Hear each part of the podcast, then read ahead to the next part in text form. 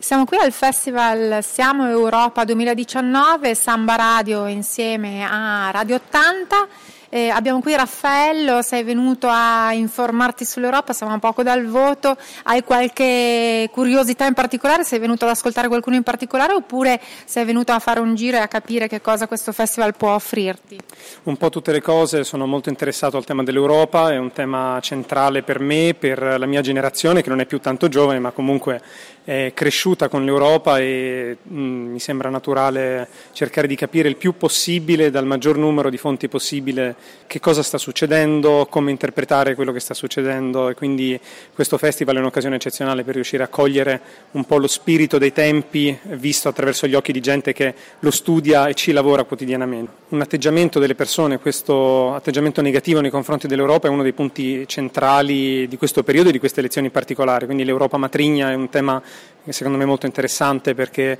in, in, qualche modo già sottolinea il fatto che Europa sia madre, quindi eh, si dà per scontato ormai qualcosa di, che per me è scontato, cioè che eh, siamo europei, siamo nell'Europa e senza non si fa